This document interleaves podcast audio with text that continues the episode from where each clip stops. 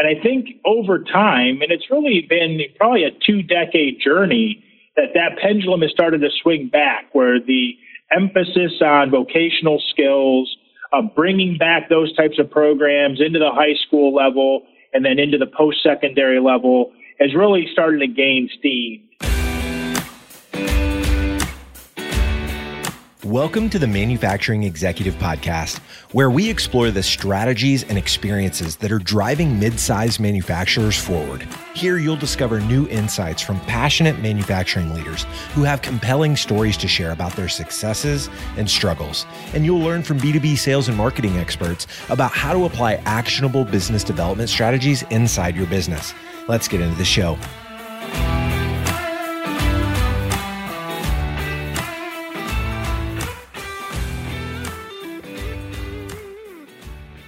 Welcome to another episode of the Manufacturing Executive Podcast. This show is being brought to you by our sponsor, Cadenas Part Solutions.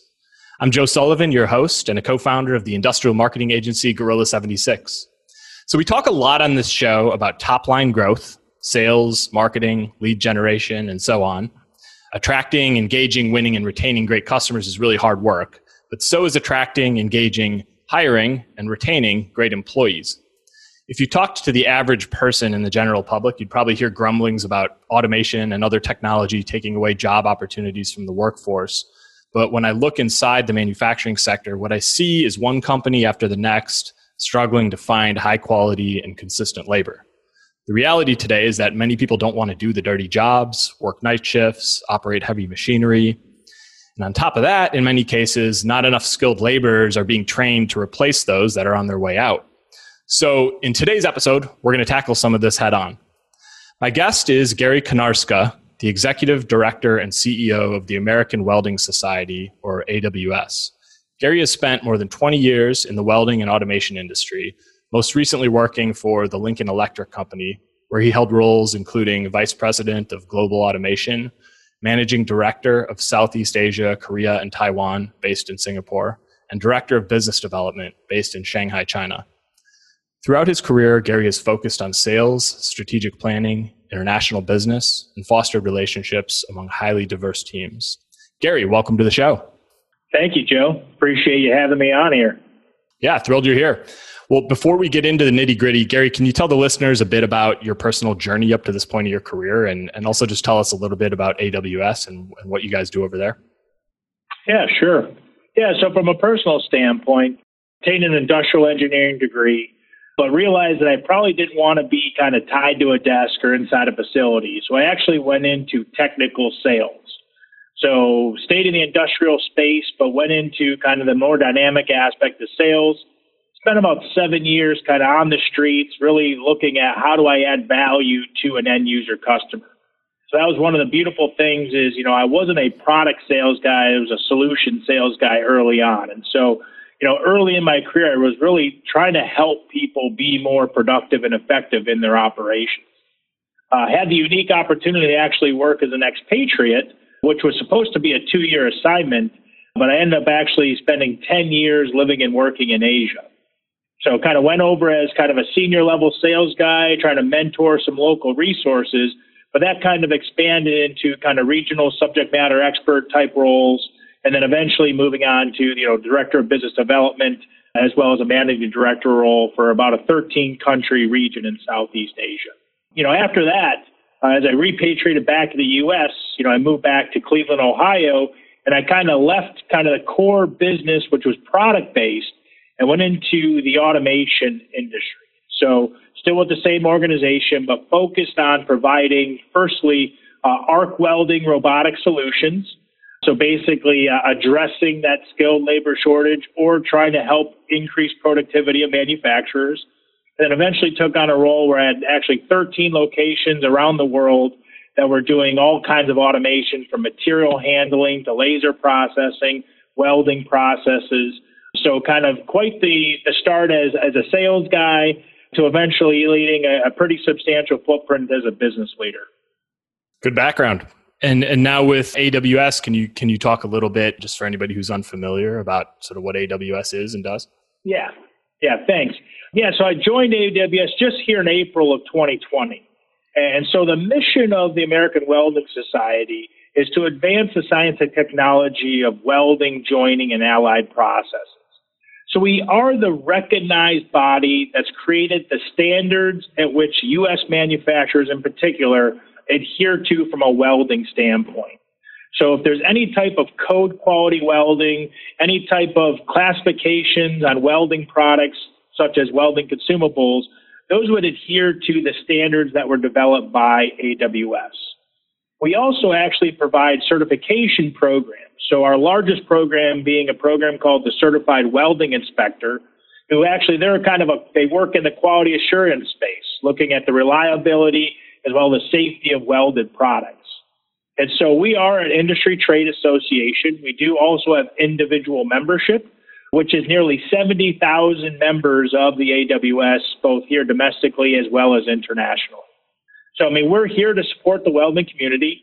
You know, our job is, is kind of dual focus is to provide services to the welding community, but also one of our core missions that we have is that we primarily promote through our what we call the AWS Foundation is to help address the shortage of welding personnel in industry today. And so that is actually something that I personally am passionate about. Is one of the interesting things that as I looked at this opportunity to join AWS was really kind of that balance between, you know, running a, a business, but also giving back to, in this case, the welding community. And so uh, hopefully, you know, today we'll talk a bit about some of the things that we're doing, not just here at AWS, but also kind of what industry participants can do to kind of do this at a local level to help you as a, a manufacturer. Yeah, that's exactly I think what what made me say I think Gary would be a great guest on this show because it's you know, as I alluded to in in the intro to this conversation, one of the things I, I, hear most commonly from manufacturers is it's really difficult to find high quality and consistent labor to attract them, to retain them, and so you know, I'd love for you to be able to, to, during this episode, speak to that from your experience in the welding industry, but also think of it, you know, more broadly for our audience inside the manufacturing space, because it's absolutely a problem that, you know, is, as, as I'm sure you know, is prevalent kind of throughout manufacturing. So, so tell me, I guess we'll, we could start at a high level. Like what, what are you seeing on this front in terms of this, the you know the, the shortage in in skilled labor and and this gap that has to be filled. Maybe start by talking about it in the welding industry. Yeah, I mean, I, I, and I'll add some kind of personal anecdote to it. You know, Please. 20 years ago, 25 years ago, when I was myself going through high school, you know, I was in a bit of a rural area. I grew up in Michigan, and, and there wasn't really vocational programs available to me. There were, but the types of students that were enrolling 25 years in the vocational programs were the ones that were deemed the ones not going to college, right? When there was a negative connotation to going and, and, be, and joining the skilled trades. And I think over time, and it's really been probably a two decade journey, that that pendulum has started to swing back where the emphasis on vocational skills, of bringing back those types of programs into the high school level and then into the post secondary level has really started to gain steam. I was looking at some data. I do see that we're making progress on that front. But the challenge that we face is we knew the baby boomer generation. We knew that there would be a large number of people exiting the workforce at some point, but we didn't really see the effects and take action probably early enough. So as we start to see more and more of this generation retiring, we don't have as many entry level people entering the industry as well. And so that's the real gap that we're really trying to address is we've got more people exiting and we could say skilled trades, specifically welding as well, but there's more people exiting the skilled trades than are entering the skilled trades today. Yeah, that I think you summed that up really well. It's uh, there's a book that I read recently it's called Leveraged Learning, and the author is Danny Iny. I don't know if you've, you've come across this, but it, it immediately struck me because the book is really about, like, I'm going to read a quote here that I, I have bookmarked. He wrote, If not colleges, who will provide the, the lifelong learning of the future from the only place that it can come from, the experts and professionals on the cutting edge and front lines of their respective fields. They're the ones whose knowledge and skills will be sufficiently up to date to provide what learners will need while their skill level and opportunity cost will command a premium, the transformation they will deliver will justify paying for it. And I, I, I when I read that book, I flagged that because it's this is is so relevant, I think, in the manufacturing industry because I've, I've seen this. I've heard this from others. This shift you described it as the pendulum swinging back toward vocational programs, and the fact that you know you leave high school, you go into one of these, and you learn a skill, and what you know the the opportunity cost of of you know college at this point sometimes can it almost doesn't even justify you know what you could be doing learning a, a, usable skill going into a, a, really good job and being trained to be an expert in you know something like in welding right? So i, I think it's really interesting to have you you talking about this. I don't know if you you agree with sort of you know that quote and what's being said there yeah i mean absolutely i mean when you look at kind of the skill sets and like right now as an example i'm looking to hire a director of global sales and I'm looking at the experiences that individual has, you know, the skills that they've developed over the course of their career. And I actually just made this joke. I looked at a number of great candidates. I couldn't tell you what, what university any of them went to, right? It, it, it's not really at this point of, of this type of role. It's really about the experiences that they've gained. Now, when you look at a role like a skilled trade, right? Experience is really what makes that role so important. But getting that foundational start, that's where the vocational programs, the continuing technical education programs, getting that solid foundation, you know, learning the basic ways to approach problem solving, right? That's what's so important for that longer term career where you can maximize earning potential long term. I mean, if you look at, and I have some data on the welding industry in particular, now, the median income is about $43,000, right? I mean, that sounds like a pretty good start. You know, if I'm looking at, I'm, I've just graduated high school, I'm looking at my options, I can look at a continuing technical education program. You know, typically they have a pretty low cost to go through them. They're not typically that long, you know, oftentimes six months to a year, right? And then you're out in the er, in the workforce, you know, earning. You know, on the alternative, you look at college, right? Many people take out loans. They're saddled with high debt, right? Four years if you're lucky, typically five, right? And then you look at now you look at starting to earn. So you dig this hole, you you create this debt, and long term, is the earning potential maybe higher? Yeah, you could say that there is the potential that over the course of a 40 year career that the earning potential could be higher. However, at what point does that cross? Because now, if you've gone into a vocational program, you started earning at, let's say, 19 years old, you don't have debt at that point, so you've got a four year head start. You've also now, you know, been building your experience, which means you're more qualified for further roles, and you continue to expand upon your skill set because in most skilled trades, there is progression to be made, right? There's more difficult machinery to run as a machinist. There's more difficult welding processes to learn. You can progress to running automated equipment doing those processes. So there's tremendous career opportunity within these different skill trades that can really make a great career for an individual. I love it. Totally love it. So, give some context maybe for listeners here from maybe what you guys. I know you've you've mentioned that there are things you're doing at the American Welding Society, uh, initiatives you have underway that sort of address this welder shortage specifically.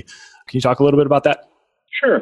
Yeah, I'll highlight a few of the different things we're doing here at AWS. So, you know, one of the things that we recognize is that, you know, for, for those that are leaving high school, it's important for the parents as well as the students to understand what a career in welding might look like. And so we've created what we call a, a website called Careers in Welding that kind of highlights a number of the different career paths that an individual can take when entering the field.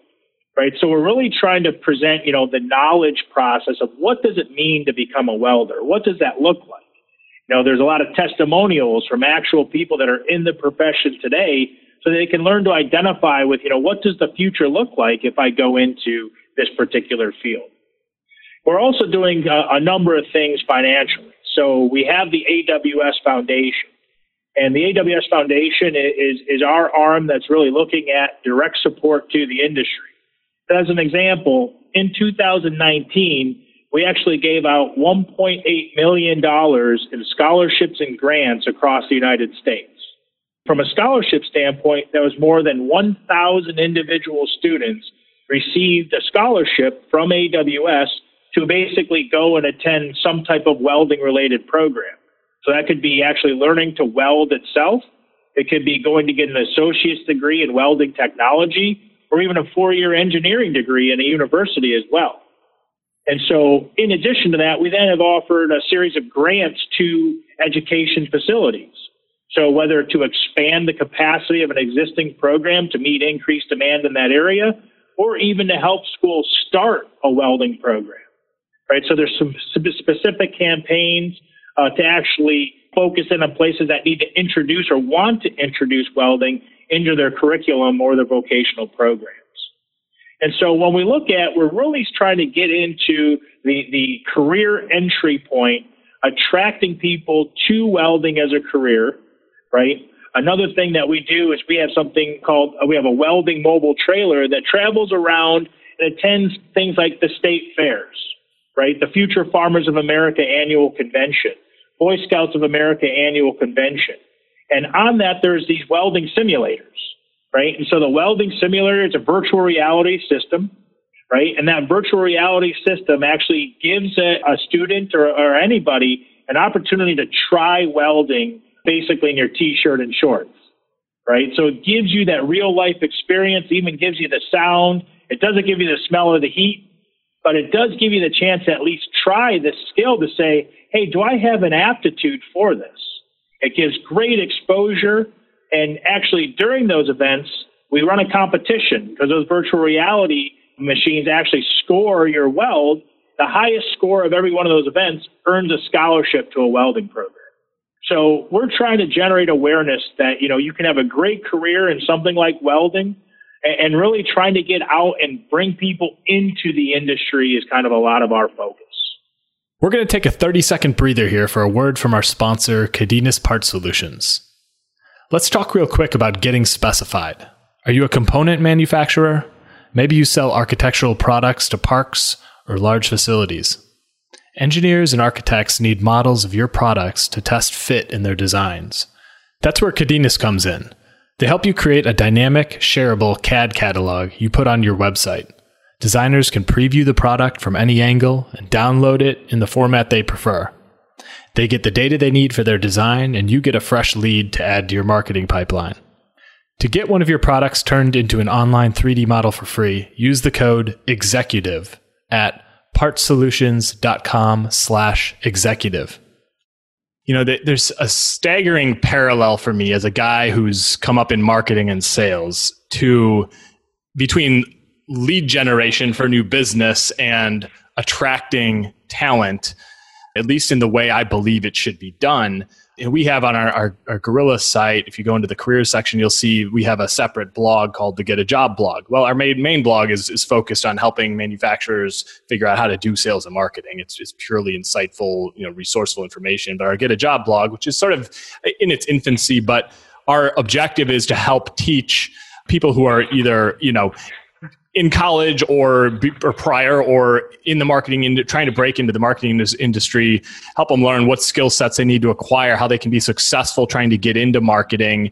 And you know as a result of this we attract a lot of really great mark, young marketing candidates. And so it's it's a very similar thing to what you're doing. You're becoming the resource the the organization that's helping people you know sort of picture for themselves or paint a picture of what a career could look like put themselves in that situation, make it tangible. Like the, the virtual reality thing you just described is, is such a great idea. The separate website that's purely about, you know, careers in welding.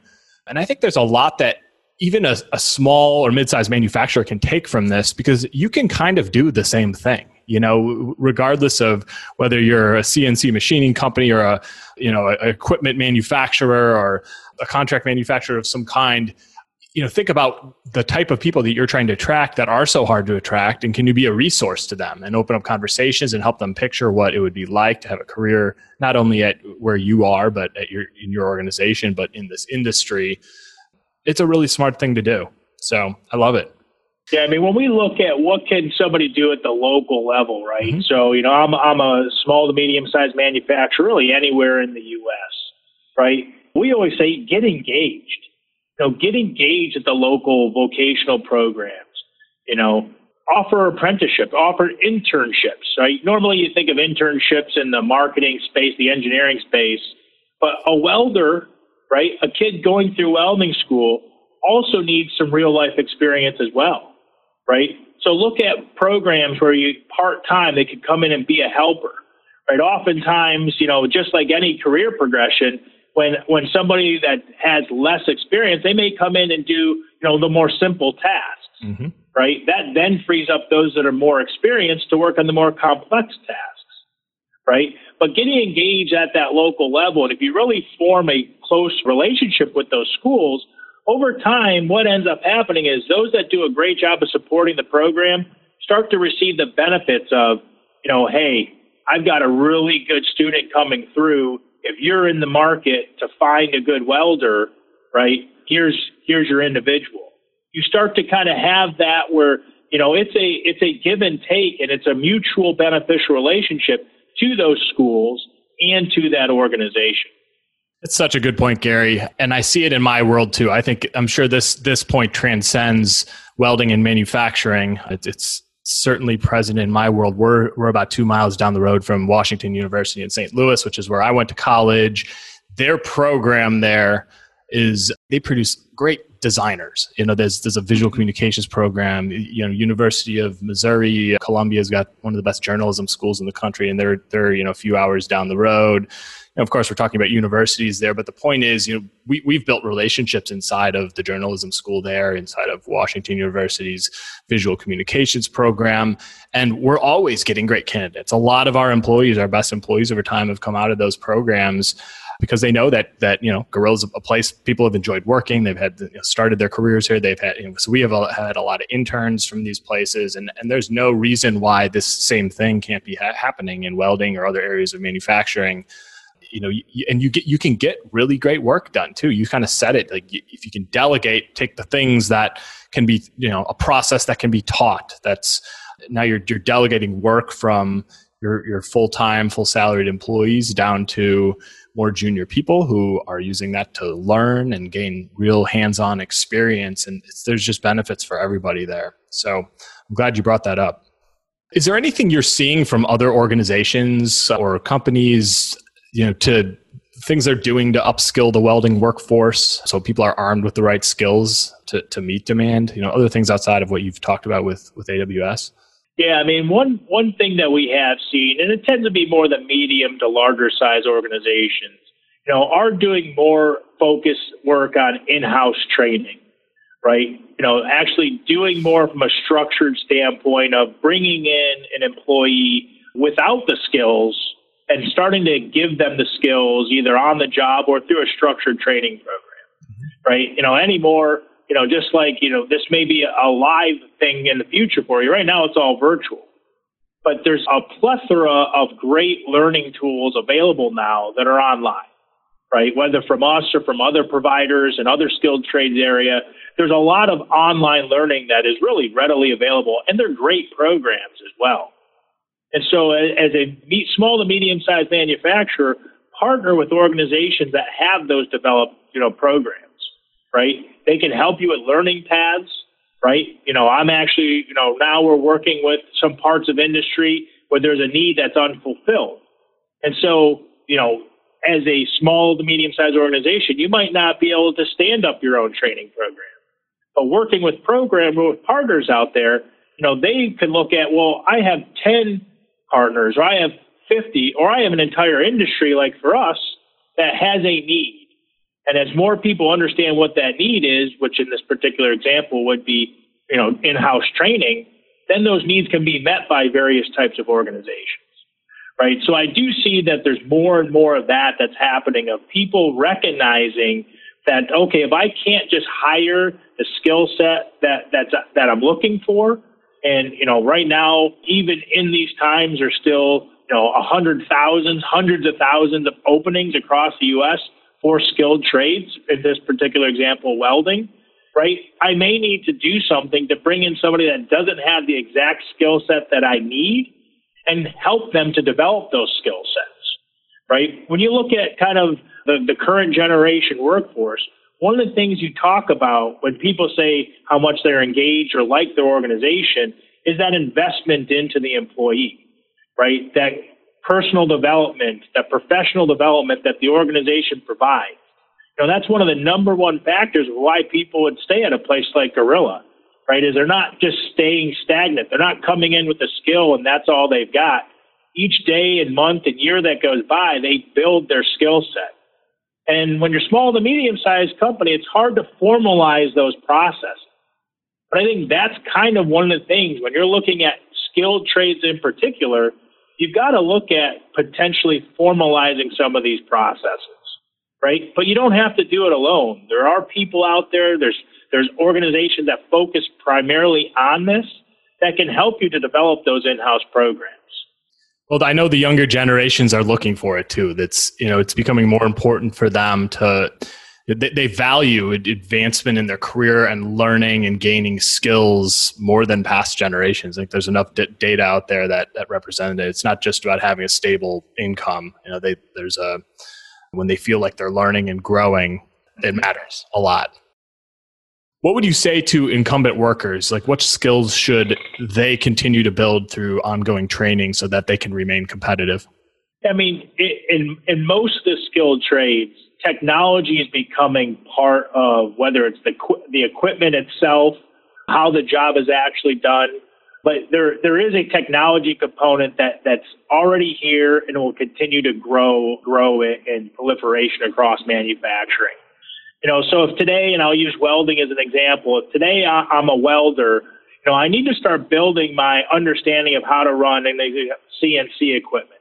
Perhaps I need to learn how to program a robot, right? There's technologies that are being introduced and even across small to medium sized manufacturers are probably adopting them as fast at this point as larger scale manufacturers is to build that technological understanding, right? And, and, to start that process of learning, right? So whether you're learning technology, whether you're practicing your skill set, but you've got to be developing yourself beyond just on the job.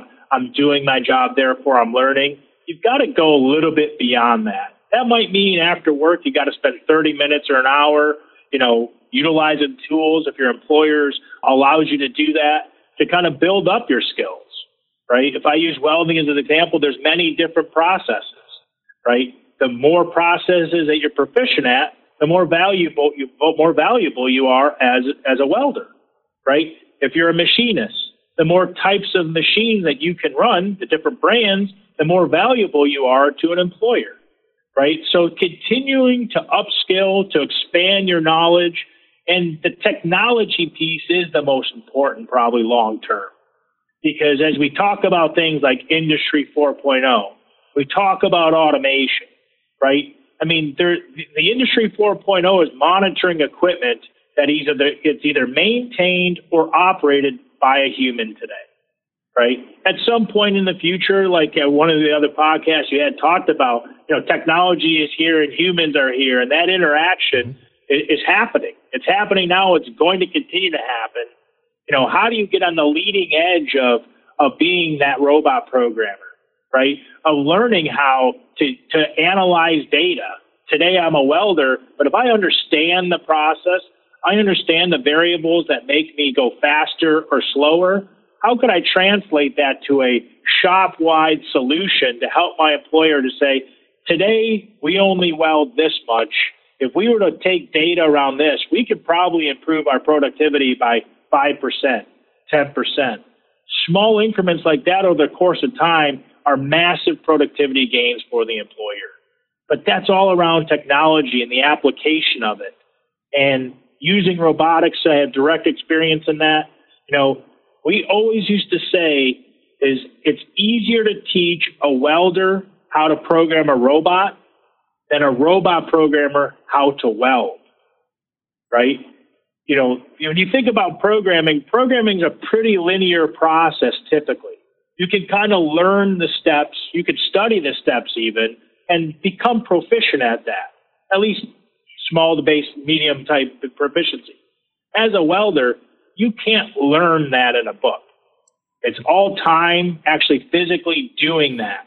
So when you think about that, to learn the program versus to learn the weld, if you don't spend the time under the hood in this particular case, right, it's much more difficult. So as you think about more robotics, more automation, there still typically need a welder to actually operate that equipment. Well, Gary, I'm more accustomed to talking sales and marketing, and so this was a, a, really interesting conversation for me. And I think all of your experience brings such a great perspective to this really ch- real challenge with closing the skills gap and finding good labor. So I appreciate you coming on the show. Can you tell listeners where they can connect with you online and how they can learn more about what AWS is doing? Yeah, so the primary website is aws.org right? So that's uh, the best place to learn more about what we're doing as American Welding Society. You know, my name, Gary Konarska. You can find me on LinkedIn. I enjoy to, to grow my network. Really enjoyed following uh, Gorilla 76 in particular because Joe is very good about, you know, offering, you know, tangible insights that you can actually go out and start applying, right? So those are probably the two best ways if you want to get more information. And if you want to reach out to me directly to learn more about uh, some of the things I've done in the past or some things we're doing in the future, I'm very open to anybody reaching out. And if I can help, I would love to do that. Beautiful. Well, I would encourage all of you listeners to take Gary up on that offer. Well, before we wrap it up, I want to say a quick thank you again to our sponsor, Cadenas Part Solutions, for helping make this episode a reality. And Gary, thank you for being on the show today. I really appreciate you taking the time out of your day to do this. It was a really interesting conversation. I know everybody's going to get a lot of value out of this. Yeah, thank you, Joe, for having me. Great. Well, for the rest of you, I hope to catch you on the next episode of The Manufacturing Executive.